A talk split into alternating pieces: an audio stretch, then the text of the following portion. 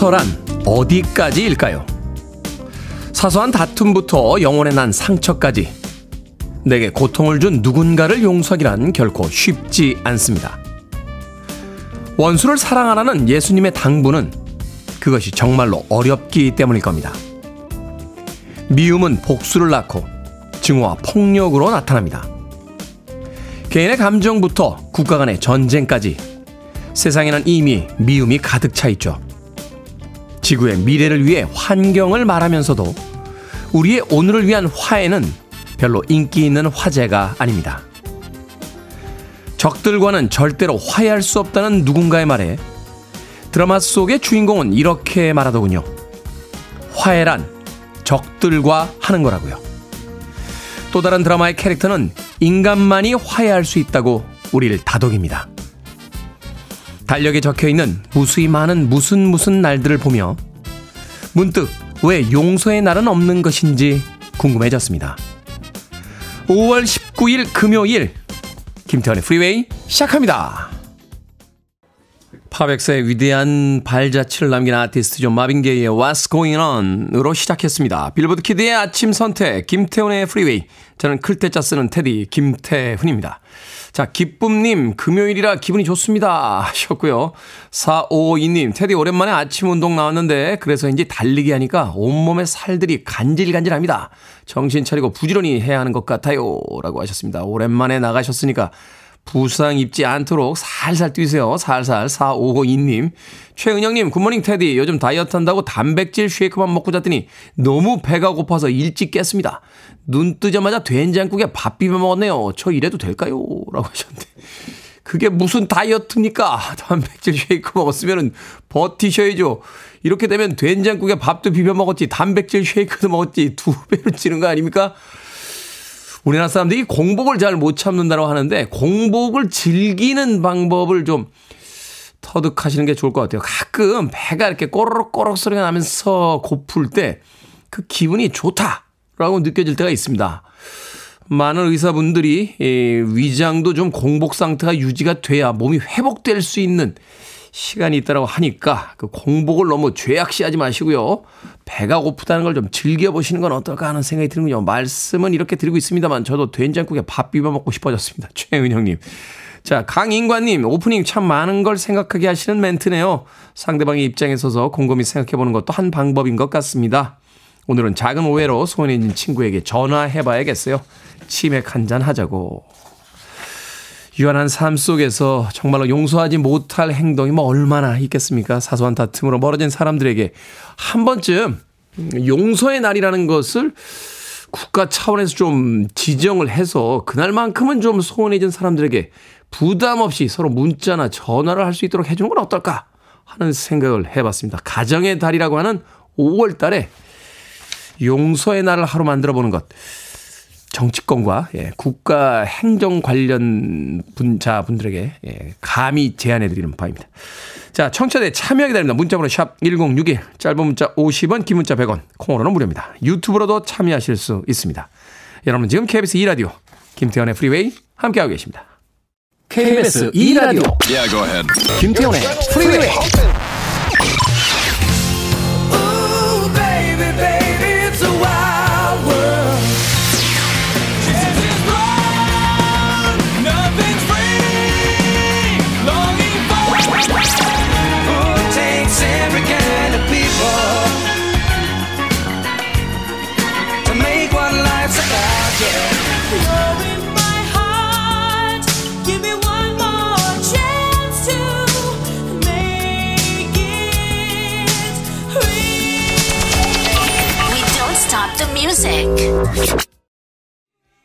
톰 크루즈와 엘리자베스 슈가 주연을 맡았던 영화이죠. 영화 칵테일에 수록됐던 비치보이스의 코코모 듣고 왔습니다. 이 곡은 마마스 앤 파파스의 그 멤버이죠. 존 필립스하고 이제 스콧 맥켄지가 아, 작곡에 참여를 해서 어, 만든 것으로 알려져 있는 그런 음악입니다. 비치보이스의 코코모 듣고 왔습니다. 자, 차영숙님, 테디. 오늘 부장님 연차인데 제가 연차인 것보다 기분이 더 좋습니다. 출근길에 발걸음이 이렇게 가뿐한 적이 있었나 싶네요. 장미의 계절님, 테디. 오늘은 더없이 좋은 금요일이 될 거예요. 팀장님이 오늘 휴가거든요. 라고 하셨습니다. 직장인들 다 그렇습니까? 내 휴가보다 더 반가운 팀장님의 휴가. 무슨 무슨 날을 만드는 김에 한 번 더 만들어 볼까요? 부장님의 날, 예, 팀장님의 날. 그래서 아, 전 국가 차원에서 부장님과 팀장님은 강제로 휴가를 하루 쓰게 하는 이러면 다 좋지 않습니까? 부장님과 팀장님도 월차 하루, 예, 국가가 지정한 휴일이 하루 생겨서 좋고 부장님과 팀장님 밑에 있던 팀원들은 부장님과 팀장님이 오늘 회사에 안 나오시니까 좋고 예. 이토록 윈윈할 수 있는 날이 있나 싶네요. 예. 차영성님, 장미의 계절님, 직장 상사분 두 분이 예, 오늘 아, 월차시고 연차시고 휴가셔서 예, 굉장히 행복해하고 계십니다. 차영숙님과 장미의 계절님에게 제가 아메리카노 모바일 쿠폰도 한 장 보내드리겠습니다. 행운은 원래 몰려서 오는 거니까요. 당구장에 가도 고수들은 공을 치면 공이 몰려다니지 않습니까? 자, 오늘 행운을 몰아서 드리도록 하겠습니다. 샵 1061로 다시 한번 이름과 아이디 보내주시면 저희들이 모바일 쿠폰 보내드립니다. 짧은 문자 오시면 긴 문자 100원입니다. 자, K123595739님의 신청곡으로 합니다. 미국의 락밴드죠. 미스터 빅, Wild World.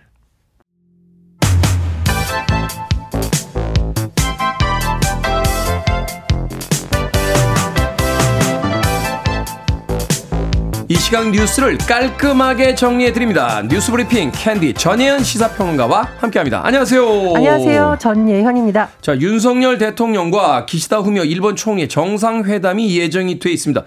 요즘 두 분 자주 만나시는데 자주 만나면 뭔가 결과가 좀 있어야겠죠? 그렇습니다.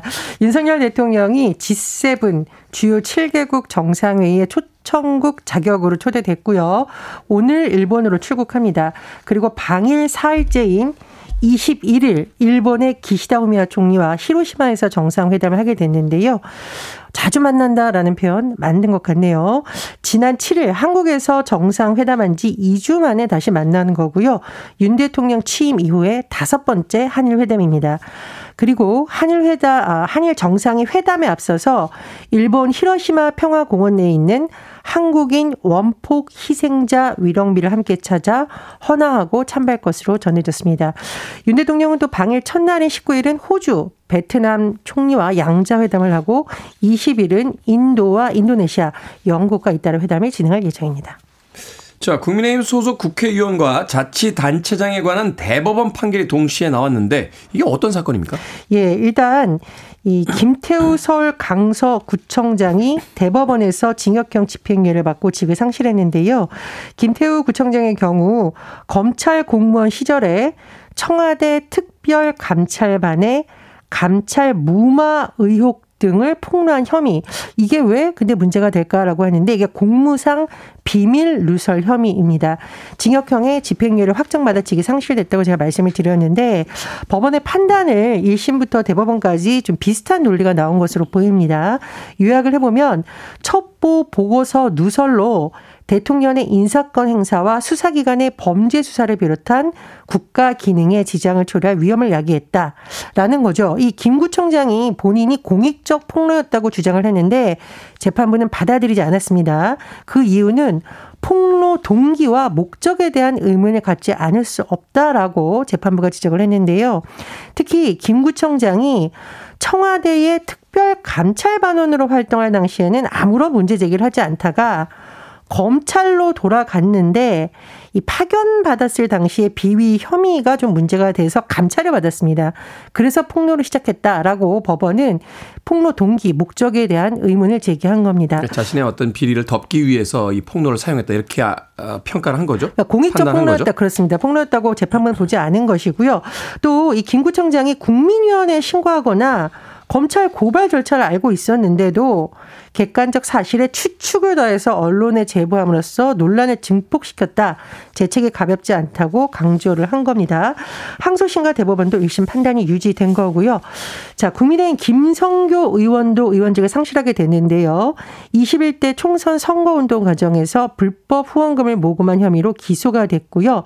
이 내용 잘 보시면 대법원에서는 김성교 의원이 회계 책임자에 대해서도 벌금 천만 원을 확정됐는데 어, 불법 후원금 모증과 관련한 이 회계 책임자가 이런 형이 확정됐을 때에도 이 의원의 직이 상실이 됩니다. 의원직이 상실이 됐습니다.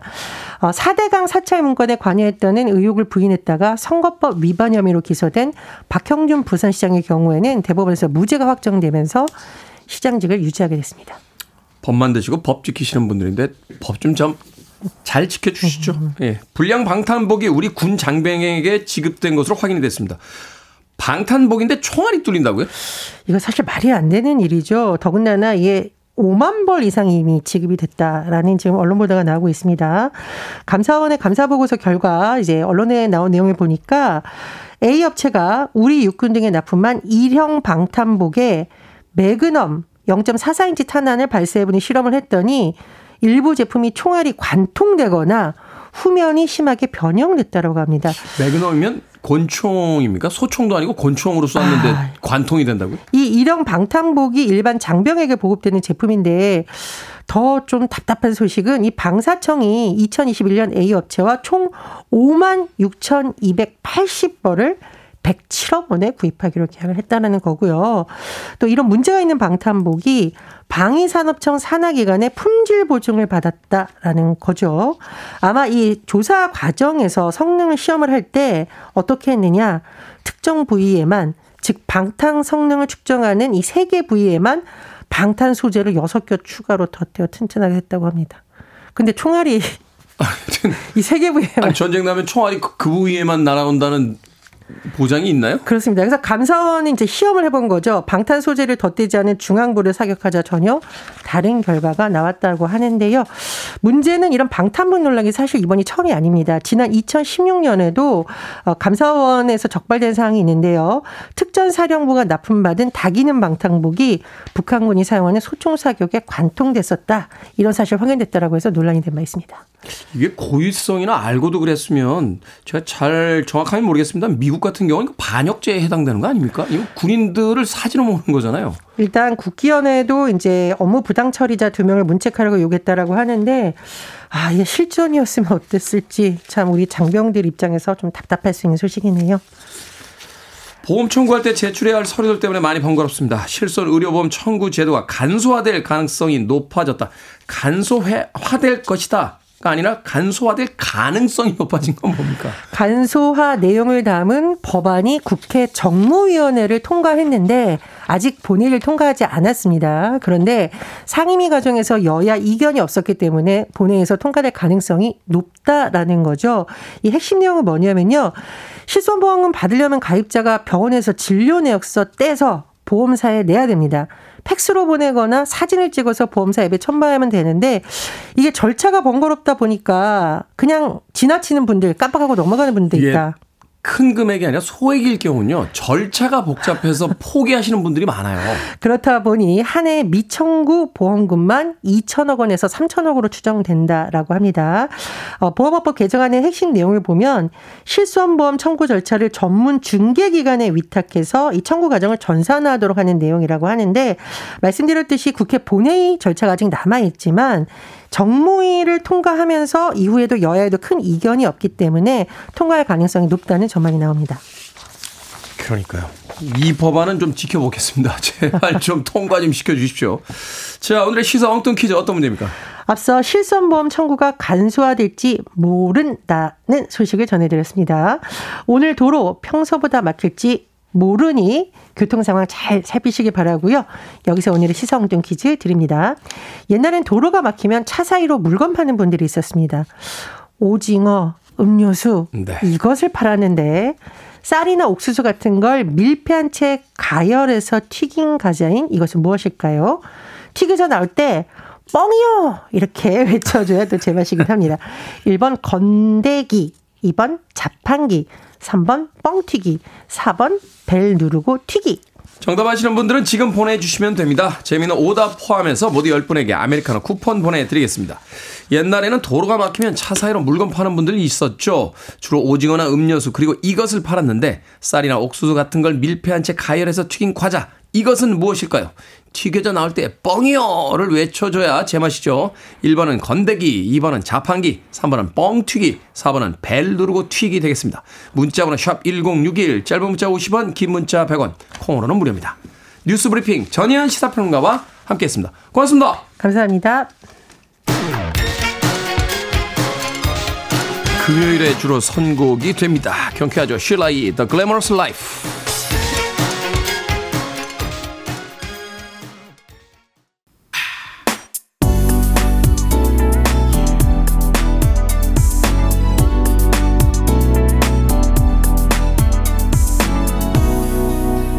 김태훈의 Freeway. 미국 그룹이죠. 더 제츠의 Make It Real 듣고 왔습니다. 자, 오늘의 시사 엉뚱 퀴즈. 길이 막힐 때 도로에서 팔던 간식 중에 하나입니다. 쌀이나 옥수수 등을 가열해서 튀긴 과자. 이것은 무엇일까요? 정답은 3번 뻥튀기였습니다. 뻥튀기. 생각나네요. 어린 시절에 동네의 그 골목에 뻥튀기 장사 아저씨 한 번 오시면은 뭐 온 동네가 들썩들썩했죠. 예, 어머니들도 되게 좋아하셨던 기억이 납니다. 이렇게 뭐라고 하지? 소쿠리 같은 거 이렇게 들고 나가셔서 그 뻥튀기 이렇게 받아와서 예, 집에서 가족들과 나눠 먹던 그런 기억이 나는군요. 3455님께서 뻥튀기입니다. 어릴 적 생각이 많이 나는 아침이네요. 하셨고요. 6028님은 고데기 아침에 머리 말고 계신 것 같아요. 4064님 튀밥. 야 튀밥 오랜만에 들어보네요. 조기수님 강냉이. 아톰님께서는 뻥이요 뻥튀기. 어렸을 때 시장에서 뻥튀기 한 주먹 얻어 먹으려고 그 옆에서 귀 막고 기다렸던 기억이 납니다. 하셨습니다. 그렇죠. 가끔 그 마음씨 좋은 아저씨들 있으시면은 뻥튀기 한 다음에 동네 아이들한테 이렇게 부스러기 같은 것들 이렇게 조금씩 나눠주고 하셨던 음, 기억이 납니다.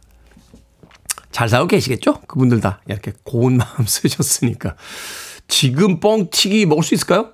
어, 아파트 단지에서 아마 뻥튀기 하면은 민원 들어오지 않겠습니까? 예, 대포 쏘는 소리가 나니까 뻥뻥 하면서 자, 방금 소개해드린 분들 포함해서 모두 10분에게 아메리카노 쿠폰 보내드리겠습니다. 당첨자 명단 방송이 끝난 후에 김태훈의 프리웨이 홈페이지에서 확인할 수 있습니다. 콩으로 당첨되신 분들 방송 중에 이름과 아이디 문자로 알려주시면 모바일 쿠폰 보내드립니다. 문자 번호는 샵 1061, 짧은 문자는 50원, 긴 문자는 100원입니다. 자, 2153님께서요, 형님, 와이프랑 결혼 기념일이라 휴가 내고 여행 가는 중입니다. 프리웨이를 듣더니 형님이 영화배우 김태우 씨의 동생인 또 다른 영화배우 김태훈이라고 하고요. 그래서 제가 아니다. 그 사람은 배우고 형님은 아나운서다. 라고 하니까 아니라고 우기다 싸우고 분위기 싸게 여행 가고 있습니다.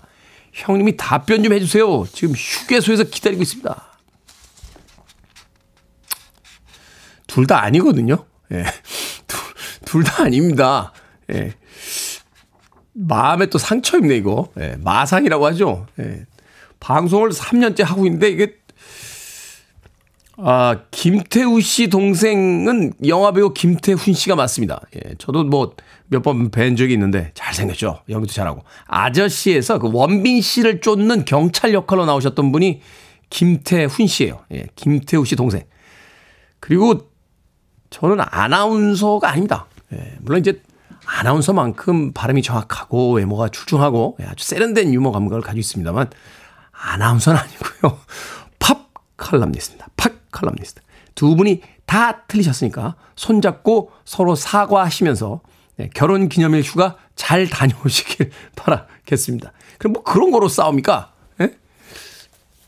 그런 거로 싸우게 됩디다. 예, 아주 사소한 거로. 2153님에게 제가 주유상품권 보내드릴게요.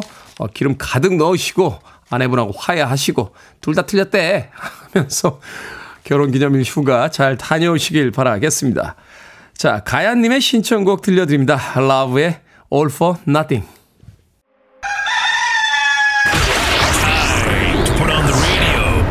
김태훈의 Freeway.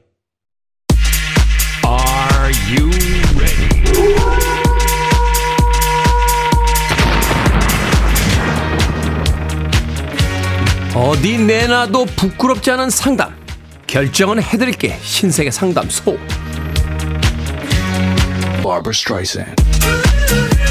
최영두님, 친구가 연애 상담만 하면 통화 시간이 1시간이 넘어갑니다. 안 들어주면 섭섭해 합니다. 저도 제 할 일이 있는데 적당히 듣고 끊을까요? 그래도 끝까지 들어줄까요? 끝까지 들어줍시다. 친구란 원래 그런 거 들어주는 거잖아요. 가불이 바뀌는 순간이 온다니까요.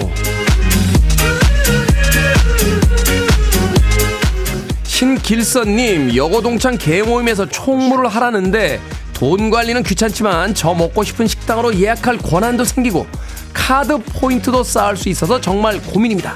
총무를 할까요? 아니면 하지 말까요? 합시다. 맛있는 거 먹고 카드 포인트 쌓으려면 귀찮은 일도 좀 해야 되지 않겠습니까?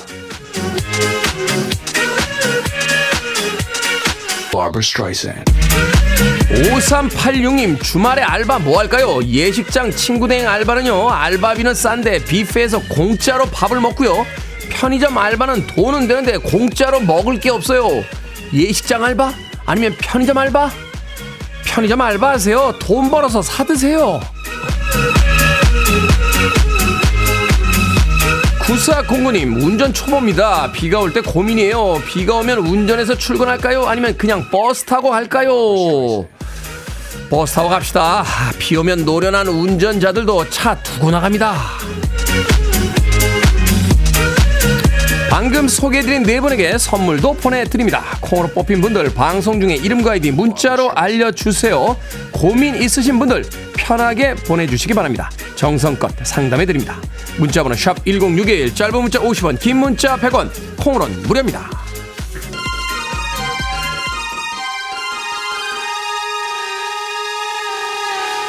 피닉스입니다. 엔터테인먼트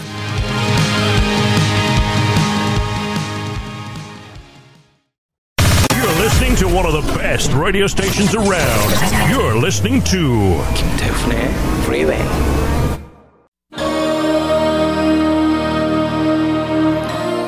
빌보드 키드의 아침 선택 KBS 2라디오 김태훈의 프리웨이 함께하고 계십니다. 1부 끄고 3270님께서 신청하신 코리아나의 Hand in Hand 듣습니다. 저는 잠시 후 2부에서 뵙겠습니다.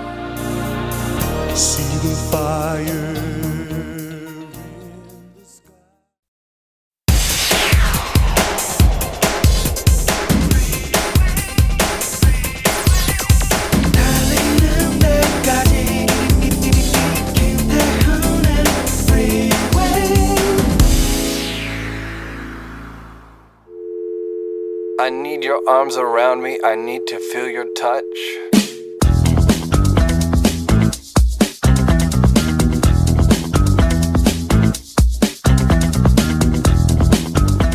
직장인의 소심한 복수법. 불러도 못 들은 척 하거나 연락 오면 무시하기. 마스크 안에서 소리 안 내고 불평하기. 마우스 스크롤 중지로 굴리고 안경 올릴 때도 중지로 올리기. 싫어하는 사람이 지각하면 모두가 들을 수 있게 큰 소리로 인사해 주기.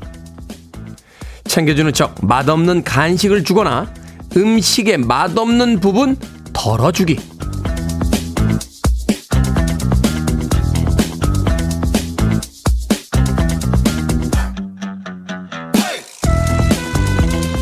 뭐든 읽어주는 남자. 오늘은 청취자 안직환 님이 보내주신 직장인의 소심한 복수법 읽어드렸습니다.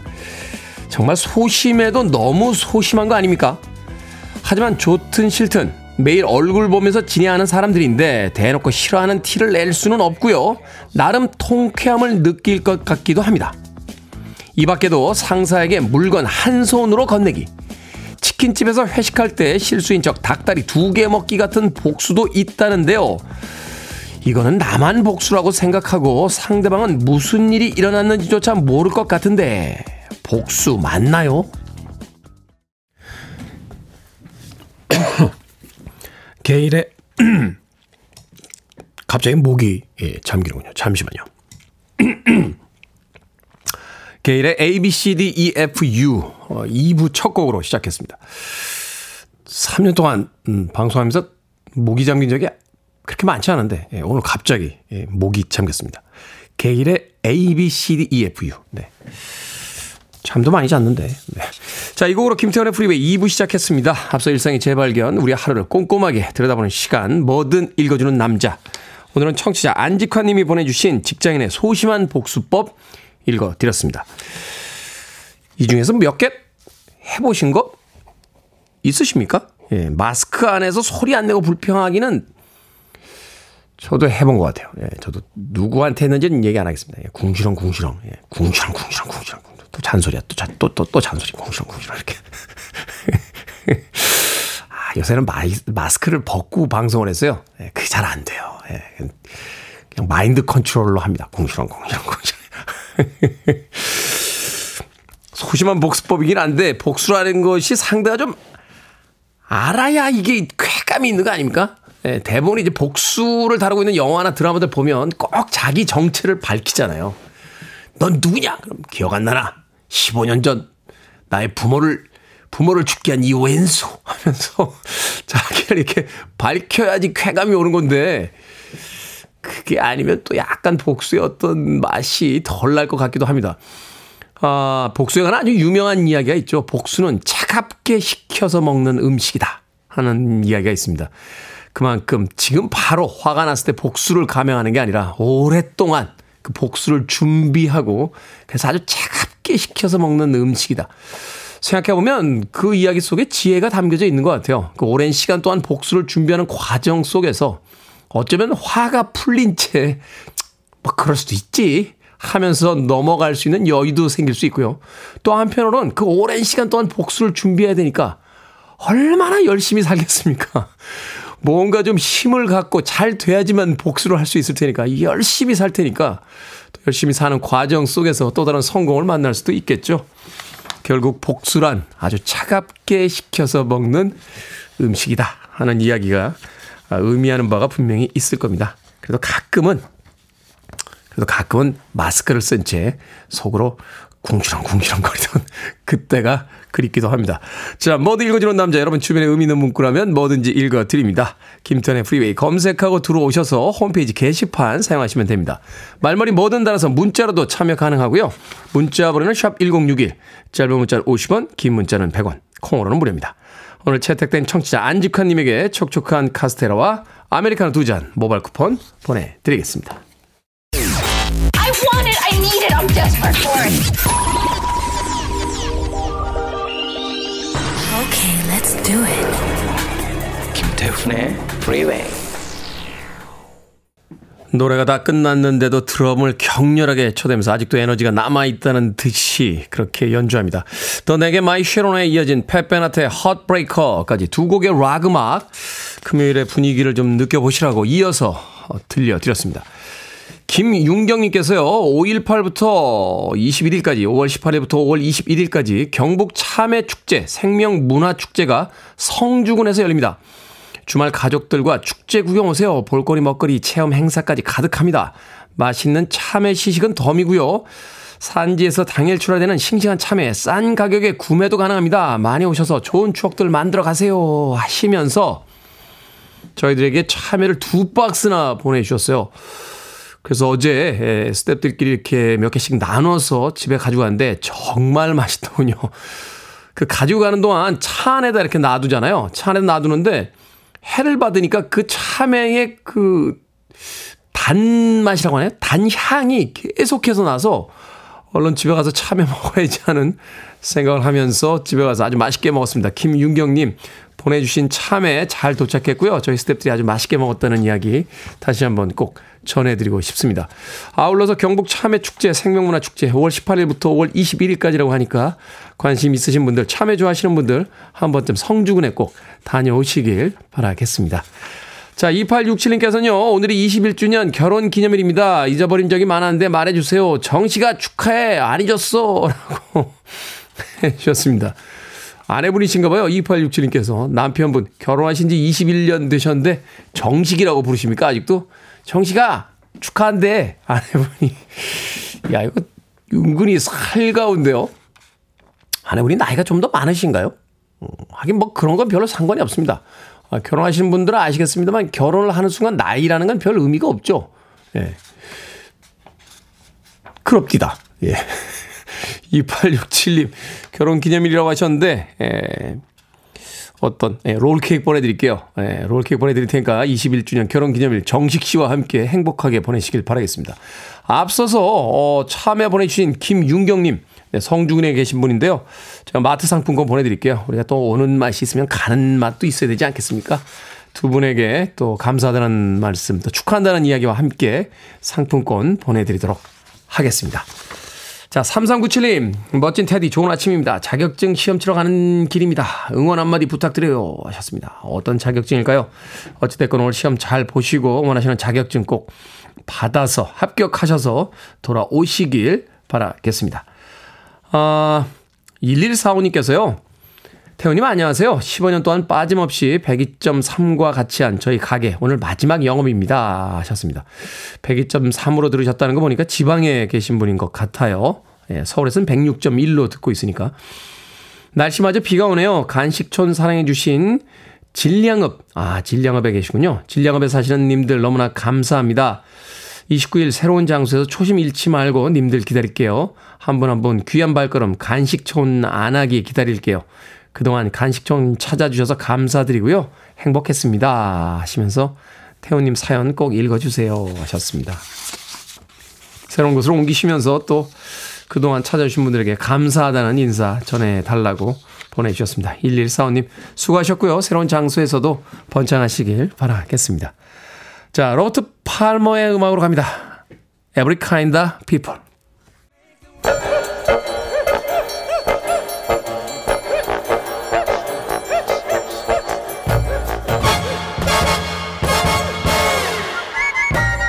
온라인 세상 속 촌철살인 해악과 위트가 돋보이는 댓글들을 골라봤습니다. 댓글로 본 세상.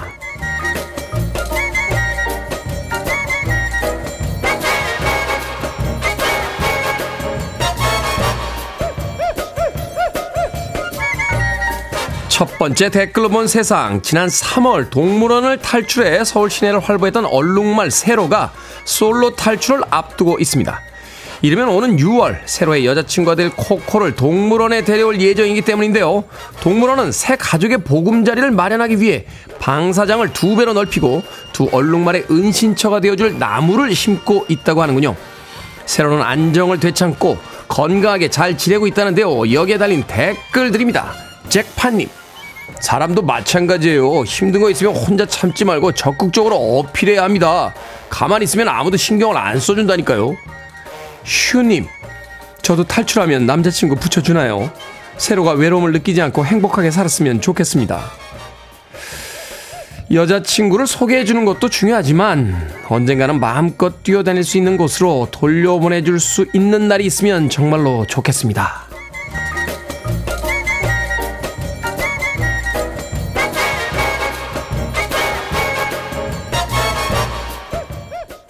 두 번째 댓글로 본 세상 유네스코가 현지 시간 18일 프랑스 파리에서 열린 집행 이사회에서 4.19 혁명 기록물과 동학 농민혁명 기록물의 세계 기록 유산 등재를 최종 승인했습니다.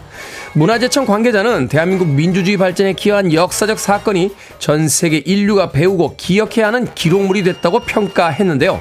이제 한국의 세계 기록 유산은 총 18건이 됐습니다. 여기에 달린 댓글 드립니다. 83년생님, 역시 초딩 때부터 매일 일기를 쓰게 하는 기록의 민족답습니다. 기록물 하면 대한민국이죠. 지훈님, 다음 한국사 시험에 나오겠네요. 미리 공부 들어갑니다.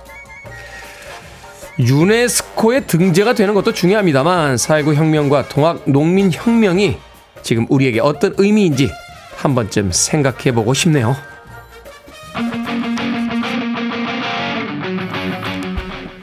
오프스프링입니다. The kids aren't all alright.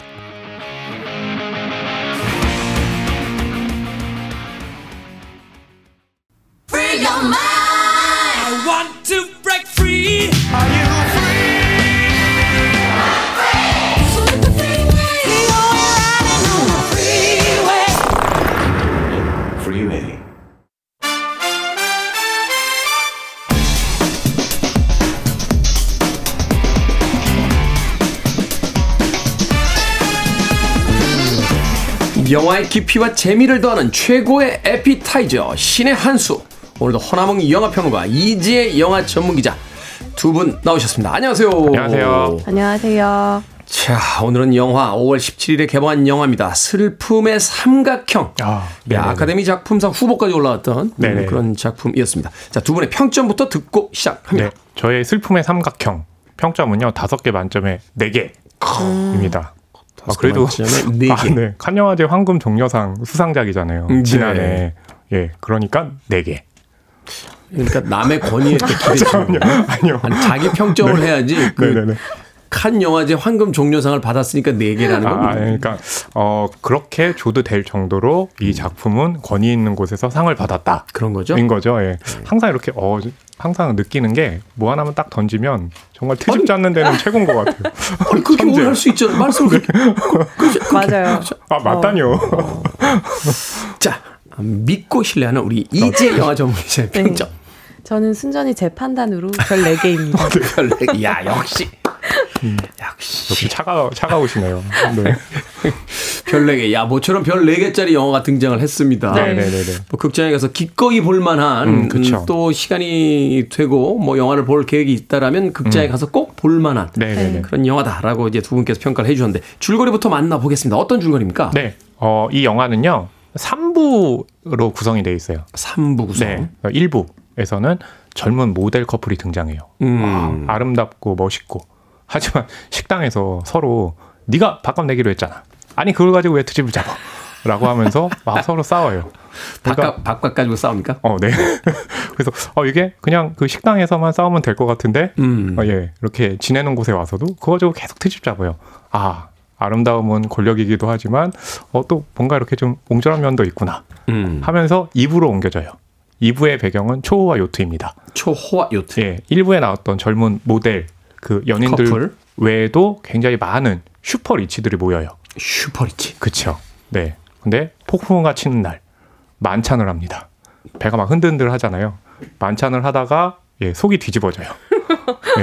네, 그러면서 안에 있는 뭔가 것들을 막 토해내면서 아 도대체 이 영화 어디로 갈 것이냐. 음. 예, 그랬더니 어디로 가냐. 3부에서는 섬으로 갑니다. 섬으로. 네. 그, 그 슈퍼리치들이 초과 요트에서는 어떻게 보면 그 피라미드, 계급 피라미드 위에 있잖아요. 제일 위에 있죠. 그쵸? 손님들이고 그 밑에 그렇죠. 이제 뭐그 이제 승무원들이 또 맞아요. 있고. 근데. 섬에 표류하면서 그 계급이 바뀝니다.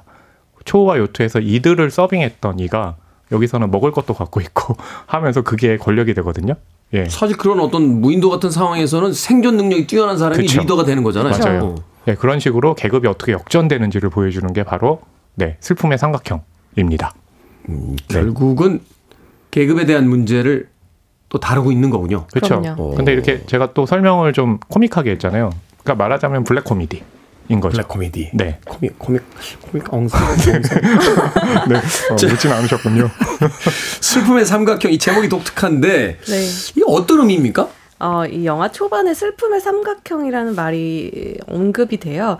이 일부에서 주인공으로 나오는 이제 남자친구 칼이 모델인데, 음. 어, 오디션을 보러 가서 표정을 지어봐라, 뭐 포즈를 해봐라 이런 요구를 받는데, 어, 칼이 약간 미간을 찡그리는 표정을 지어요. 그러니까 미간을 찡그린다. 네, 심사위원이 아 그거 좋지 않다, 그거 하지 마라, 그거 슬픔의 삼각형 하지 말아라 이렇게 얘기를 하거든요. 그러니까 아. 이 눈과 미간 사이에 있는 그 약간 주름이 잡히는 이 존을 슬픔의 삼각형이라고. 이렇게 이렇게 하면은 요 눈썹 위로 이렇게 삼각형이 생기면서 네, 네. 예, 예, 맞아요, 어, 맞아요. 그걸 하- 사각형이신데. 네. 슬픔의 사각형? 그걸 하지 말라고 하면서 언급이 되는데 이게 이후에 영화 안에서 크게 구조적 으로 기능하고 있음을 보여주거든요. 이게 사실은 이제 사회의 어떤 계급 분포 그쵸. 그런 거 아. 지배 네. 구조 얘기할 때 아. 삼각형 이야기하자 피라미드 구조. 네. 네네네. 크루즈 이 호화 요트 크루즈 같은 경우에는 그런 이제 피라미드 구조가 아주 적나라하게 드러나는 장소잖아요. 뭐 손님과 뭐 승무원 또 승무원 밑에 또 보이지 않는 곳에서 일을 하고 있는 뭐 노동자들까지 이 삼각형을 지탱하고 있는데 크루즈 같은 경우에는 뭐 1등석, 2등석 이런 식으로 나눠져 있잖아요. 그리고 또 1등석 안에서도 뭐 사파이어, 다이아몬드, 실버 이런 식으로 굉장히 촘촘하게 나눠 져 있는데 네. 이게 바로 우리 현대 계급 사회를 보여주는 지도라고 할 수 있죠. 음. 슬픔의 삼각형이군요. 네. 그거야말로. 말하자면 이제 그 이 삼각형이 상징하는 어떤 사회적 구조, 음. 뭐 최상위층의 소수가 이제 그쵸. 음, 밑에 그 다수를 차지하고 있는 어떤 어, 일반 서민들 네. 뭐 이런 사람들이 이제 그 지배하는 구조 이런 네. 것들을 이제 나- 나타내고 있다. 네. 근데 이게 출발이 아름다움하고 관련해서 출발을 하잖아요. 네. 이 감독이 아름다운 이제 모델 예, 커플. 루벤 외스틀룬드인데 이 사람이 일종의 좀 미용업소 같은 데를 갔는데 음. 거기에 있는 그 운영자가 이 루벤 외스틀룬드의 그 슬픔의 삼각형을 보고 아 이걸 우리는 슬픔의 삼각형이라고 부른다. 음. 이게 성형업계와 미용 미용업계에 있는 전문 용어다라고 얘기를 하면서 이제 감독이 아 거기서 이제 아이디어를 얻은 거죠. 그러면서 이 작품을 만들게 된 거예요. 음. 네. 아, 네, 잠깐만요. 아, 왜 다들, 네, 아무 반응이 없죠? 중요한 이 영화의 출발점인데. 네. 맥, 맥락에는 그렇게 크게 뭐 아, 잠깐만요. 네. 그렇군요. 재미있는 이유였습니다. 이 영화가 이제 별점 4개씩을 주셨습니다. 네네. 어, 말하면 이제 걸작의 반역에 올라갈 수 있는 어떤 그 이제 음, 진입에 서 네네네네. 있는 건데, 진입에 서 있는 건데 왜 이렇게 높은 평가를 받을 수 있는 겁니까? 이런 사회적 어떤 계급과 구조를 다루고 있는 영화는 굉장히 많잖아요. 네. 음, 네. 근데 저는 이게 이제 걸작 까지는 아니고 일종의 이제 수작 정도 된다고 수작. 생각을 하는데. 걸작은 별이 다섯 개니까. 뭐 그렇죠. 그러니까 이제 이 최근에 보게 되면 이 영화들이라는 것은 보통 이제 재미를 추구하기 마련이잖아요. 근데 이 영화는 재미에 더해서 아, 이 사회가 어떤 방식으로 돌아가는지를 보여주는데 표면적으로는 코미디죠. 표면적으로는 블랙 코미디. 그렇죠. 그러니까 블랙 코미디라고 하는 것은 상황은 굉장히 코믹하게 돌아가는데 그 상황을 더 자세히 살펴보면 사회 안에서 우리가 왜 힘든지에 대한 그런 부분들이 풍자가 돼 있거든요. 사실은 비극인데 코미디로 바꿔놓은 거잖아요. 그렇죠. 네. 맞아요. 그러니까 이런 블랙 코미디 작품을 보기가 쉽지는 않거든요. 음. 최근에. 근데 이제 이 작품을 또 만들고 있고 보통 보게 되면 이제 이 영화는 스웨덴 영화인데 북유럽 쪽에 이런 블랙 코미디 영화들 괜찮은 게 굉장히 많아요. 네. 그러니까 올해 나왔던 이제 해, 해시태그 시그네 같은 작품도 있고 그 유명한 핀란드 아키 카우리스마키, 레닌그라드 카우보이, 미국에 가다 같이 갑자기 또 옛날로 가네요. 그 작품은 블랙 코미디라기보다 괴작에 가깝죠. 아, 네. 괴작. 네. 뭐 아무튼 예, 그러니까 그쪽에서 이런 블랙 코미디 좋은 작품들이 나오는데 그 전통을 또 이 슬픔의 삼각형이 잇고 있거든요. 음. 예, 그런 점에서 이제 어 좋은 작품이다라고 생각을 하는 거죠. 이제 영화 전문 기자는 어, 저도 굉장히 흥미롭게 봤는데요. 이 일단 3부로 나눠진 구성도 구성 자체도 굉장히 재미있어요. 일부에서 이 모델 인플루언서 커플이 나오는데 어, 일부에 이들이 등장하는 것은 의미가 있어요. 지금 어, 이들이 모델 인플루언서라고 지칭되긴 했지만 사실 이들의 행태를 보면 현대인 누구도 자유로울 수 없는 그 SNS와 네. 보여지는 뭐 외모와 그 미에 대한 추구, 젊음에 대한 집착, 이 모든 것들을 이들이 상징하고 있거든요. 그랬던 이들이 이제 2부에 부자들이 즐비한 집단으로 들어가면서 일어나는 균열, 그리고 그들이 지켜보는 일명 super rich들의 행태를 보면은 어, 이 루벤 외스틀룬드 감독 같은 경우에는 사회학자라는 생각이 들 정도로 음. 지금 현재 벌어지고 있는 우리 사회, 그러니까 전 세계적으로 벌어지고 있는 현상에 대해서 굉장히 냉철하고 날카롭게 관찰을 하고 그걸 엄청나게 세심하게 묘사를 해놨어요. 근데 묘사가 묘사로만 끝난다면 영화적인 의미를 획득하기가 힘든데 거기에 블랙 코미디를 더한 거죠. 근데 저는 블랙 코미디 영화 중에서 정말 손가락에 꼽힐 정도로 많이 웃은 영화이기도 하거든요. 근데 또 어떤 관객들은 이 영화를 보면 굉장히 역겹다고들 많이 얘기하세요. 역겹고 음. 불편할 수 있는 부분들이 많거든요. 자기의 어떤 심리적인 어떤 기준을 어느 계층에다 두느냐에 따라서 네. 다르게 해석될 수 있는 여지가 있는 거죠. 네, 그런데다가 그냥 말 그대로 어이 배가 전복하기 전에 상황들이 사람들이 구토를 하고 배설을 하는 그런 상황들이 나오는데 그 장면에서의 어떤 충, 그 이미지적인 충격이 워낙 크기 때문에 좀 그걸 불편해 하시는 관객분들도 음. 있어요. 근데 어떤 사회든 어떤 계급이든 그것이 파괴되고 전복되기 전에는 분명히 충격이 필요하거든요. 저는 그런 것들을 상징했다라는 점에서 아, 이 영화가 그저 묘사로만 그치는 영화가 아니구나라는 점에서 굉장히 높은 의미를 획득한다고 봤습니다. 이야, 벌써 이 짧은 어떤 평을 할 때 쓰는 단어만 봐도 얼마나 아니. 이제 이제 아니, 균열, 행태, 사회학, 현상, 아니, 냉철, 되게 세심하면서 영화적 짧게 말씀하셔도 돼야 되는데 혼자 너무 말을 많이 하시는 것 같아요. 저 한편에 네. 잠깐 소 논문을 듣는 듯한 아, 네. 역시 믿고 듣는 그럼 제가 이제 2부에서 정말 논문의 길이가 어떤 건지 네, 보여드리겠습니다. 그러네요. 그 이야기로만 듣습니다만 이제 첫 장면에서 등장하는 그 모델 커플, 아름다운 모델 커플들이 음. 이제 밥값을 가지고 서로 다툴 때 우리가 보고 있는 이제 외부적인 SNS의 어떤 현상들이 사실은 아주 유리성에 예, 아주 티끌 하나 없이 깨끗하게 만들어진 완벽함처럼 보이지만 그 이면 속에서 이제 펼쳐지고 있는 여러 가지 이야기들을 음. 날카롭게 풍자하기 시작하면서 계급이 가진 그 모순들 또 그것이 어떻게 쉽게 전복돼 버리는지에 대한 이야기들을 영화가 담고 있다라고 소개를 해주었습니다. 자 음악 듣고 와서 어, 영화에 대한 또 다른 이야기 나눠보도록 하겠습니다. 영화의 OST에 등장한다라고 그래요. Modjo입니다. Lady. Modjo의 Lady 듣고 왔습니다. 빌보드 키드의 아침 선택, KBS 2라디오, 김태훈의 프리웨이, 씨네한수, 허남웅 영화평론가, 이지혜 영화 전문기자와 함께 영화 슬픔의 삼각형 이야기 나눠보고 있습니다. 자, 루벤 외스틀룬드 감독 2017년 더 스퀘어에 이어서 2022년 작년이었죠. 이 슬픔의 삼각형으로 칸 영화제 황금종려상을 두 번이나 수상을 했습니다. 그렇죠. 저는 사실 이 더 스퀘어 굉장히 재밌게 아, 봤거든요. 재밌죠. 이게 이제 지갑 잃어버린 한 남자가 이 지갑 네네네. 지갑을 찾는 과정에서 그 이 빈부격차 그러니까 네네네. 유럽에서 실제적으로 지금 일어나고 있는 음. 여러 가지 어떤 그 계급의 어떤 충돌 같은 걸 이제 그렇죠. 굉장히 그 영화도 역시 블랙 코미디였던 것 같아요. 맞아요. 네. 어 그걸 네. 통해서 이제 보여줬었는데 더 스퀘어 전의 작품 화이트 베케이션 포스 마쥬어 음. 이 작품은 또 그 스키장에 폭설이 일어났을 때 네. 인간 군상들이 어떻게 여기서 반응하느냐를 음. 또 굉장히 좀 블랙 코미디적인 면모를 보여주는데 그러니까 루벤 외스틀룬드 감독의 특징은 블랙 코미디인 거죠. 코미디 감각이 굉장히 뛰어난 것 같아요. 그 더 스퀘어에서도 네, 예술 그 큐레이션 하는데 그렇죠. 그. 사각형 만들어 놓고 뭔가 그 맞아요. 안에 대단한 예술적 가치가 있다고 막 그쵸. 주장하는 장면 같은 네. 것들. 근데 그걸 실제로 웃기려고 일부러 하는 장면은 아니잖아요. 마치 제가 이 방송에 나와서 진지하게 얘기하지만 사람들은 굉장히 좀 코믹하게 듣는 것 같은 그런 느낌을 받잖아요. 그러니까 루벤 외스틀룬드 감독의 특징은 이제 바로 거기에 있고 네. 지금 황금종려상 두 번 받았다고 얘기를 했잖아요. 보통 칸 영화제 진출할 때 처음부터 이렇게 주목받는 감독은 없는데 그러니까 화이트 베케이션으로 처음 칸 영화제 주목할 만한 시선 부문에 올라갔거든요. 네. 거기서 이미 심사위원 대상을 또 받았어요. 음. 그러니까 황금종려상 두 번의 심사위원 대상에 그러니까 말하자면 어 발표하는 작품마다 뭔가 큰 것들을 하나씩 터트리는 거죠. 음. 예, 그래서 이제 이 감독을 어, 주목할 필요가 있다. 네, 그렇게 말씀드리고 계속 싶네요.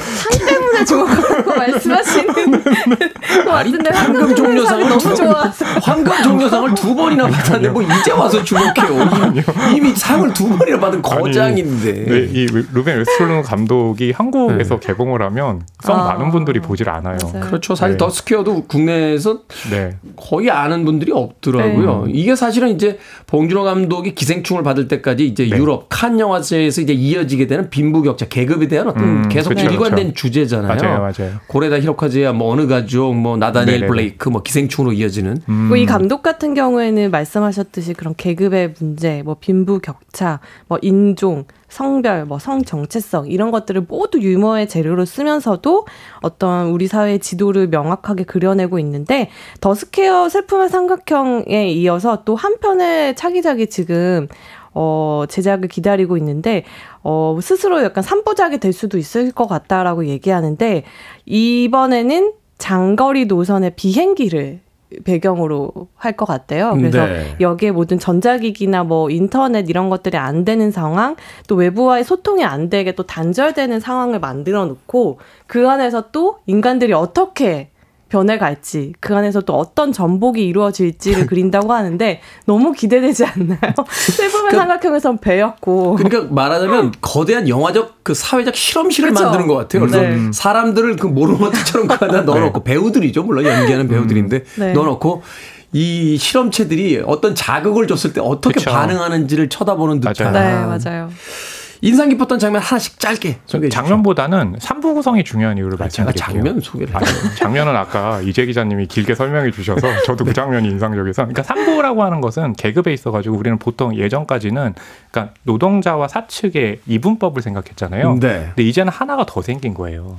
이게 아까 이제 일부에서 예, 모델인데 모델끼리 서로 이렇게 싸우는 장면 말씀해 주셨다고 음. 하잖아요. 그러니까 계급 안에도 그 안에 계급 싸움이 그 있거든요. 계급 그러니까 가해자이자 피해자인 사람들이 그쵸. 동시에 계속 존재를 하잖아요. 그러니까 기, 기생충에서도 이렇게 위층과 아래층. 그 근데 밑에 그, 안에 또 또. 지하가 있다는 것. 그러니까 그러니까 삼부 구조가 왜 지금 시대에 중요한지를 이제 또 이 작품이 증명을 한 거죠. 네.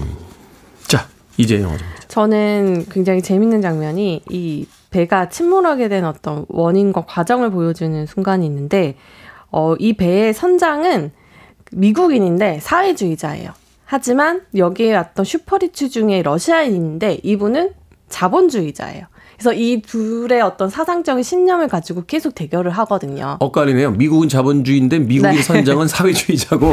러시아는 사회주의인데 러시아 사업가는 자본주의자고. 네, 거기에서 또 역설이 생겨나는데 이들이 계속 끊임없이 말로써 대결을 해요. 자신의 사상이 더 우세하고 이걸로 가야지 인간들이 행복하고 살아남을 수 있다. 계속 그런 말싸움을 하는 와중에 선장의 임무에 이제 충실하지 못하면서 배는 서서히 침몰하고 있거든요. 하지만 이 배를 지탱하는 것이 바로 가장 피라미드 아래에 있는 그 노동자들은 어떻게든 이 배를 살리려고 고군분투를 하거든요.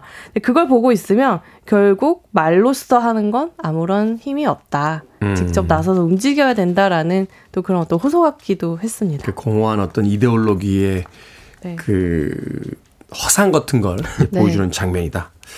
그 선장이 우디 해럴슨이라는 네. 이분은 좀비 영화부터 예술 영화까지 안 나오는 데가 없는 분인데 명연기자죠. 어, 우디 해럴슨의 연기가 또 뛰어나다고 하니까 그 부분도 좀 기대를 해보도록 하겠습니다. 자, 두 분의 한 줄 평 듣겠습니다. 네, 저의 한 줄 평은요. 자본주의 reloaded. 요트에서 생긴 우습고 무인도에서 생긴 역설적인 일. 아, 예. 너무 좋죠. 한 줄 평. 이 영화에 대한 모든 뭘걸 담고 있습니다. 정확하게 파악하면요. 이렇게 천천히 설명해 드렸는데. 예, 알겠습니다. 뭐 우리 청취자들은 알아 들으셨겠죠. 네. 자, 이제 이제 영화 전문이죠. 웃다 보면 서늘해지는 계급의 삼각형이 우리를 찌른다. 알겠습니다. 장황하네요. 한줄 평에 우리 찌네요. 장황해요. 자, 신의 한서 오늘은 영화 슬픔의 삼각형에 대해서 허남몽 영화 평론가 이지혜 영화 전문 기자와 이야기 나눠봤습니다. 아, 우리 청취자분들께서 허남몽 네. 영화 평론가 나오면 이거 꼭 하라고 그랬어요. 어? 허남, 응? 두분 고맙습니다. 네, 감사합니다. 안녕히 계세요.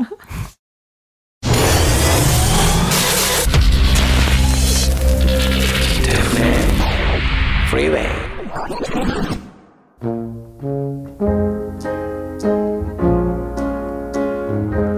KBS 2라디오 김태훈의 프리웨이 오늘 방송 여기까지입니다. 오늘 끝곡은 버트 바카락의 음악이죠. 재키 디섀넌이 리메이크한 What the World Needs Now is Love 듣습니다. 편안한 금요일 보내십시오. 전 내일 아침 7시에 돌아오겠습니다. 고맙습니다.